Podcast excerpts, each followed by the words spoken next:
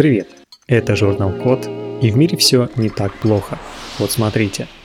Сделали первый аккумулятор, который можно не только растягивать, но и мыть. Носимая электроника до сих пор развивается очень медленно из-за несовершенства аккумуляторов.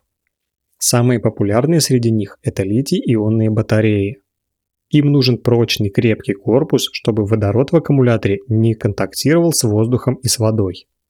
Ученые разрабатывают гибкие батареи или хотя бы гибкую оболочку для таких литий-ионных аккумуляторов, но использовать пока такие решения можно не всегда и не везде. Например, одежду с таким аккумулятором не постираешь ни вручную, ни стиральной машинке. Мы уже рассказывали об этой проблеме аккумуляторов в одном из прошлых выпусков подкаста. Послушайте его, если хотите лучше разобраться, как и почему защищают такие литий-ионные аккумуляторы. Так вот, чтобы сдвинуть дело с мертвой точки, в Канаде сделали гибкий растягиваемый аккумулятор, который можно и мыть, и стирать. Аккумулятор состоит из нескольких слоев эластичного полимера с мелкими кусочками цинка и диоксида марганца внутри. Снаружи эти слои завернуты в оболочку из того же полимера, за счет чего получилась воздухонепроницаемая и водонепроницаемая конструкция.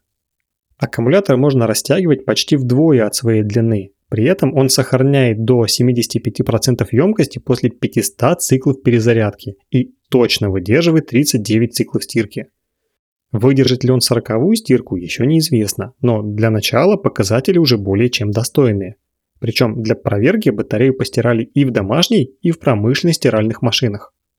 На самом деле, если серьезно, то у такого аккумулятора большое будущее – Цинк и диоксид марганца более безопасны в ношении рядом с кожей, чем компоненты литий-ионных аккумуляторов, которые при разрушении могут выделять токсичные соединения. Кроме этого, цинк и диоксид марганца очень дешевы, а значит умную одежду с такими аккумуляторами можно будет купить почти в любом магазине. На этом все. Спасибо за внимание. Заходите на сайт thecode.media и подписывайтесь на нас в социальных сетях. С вами был Михаил Полянин.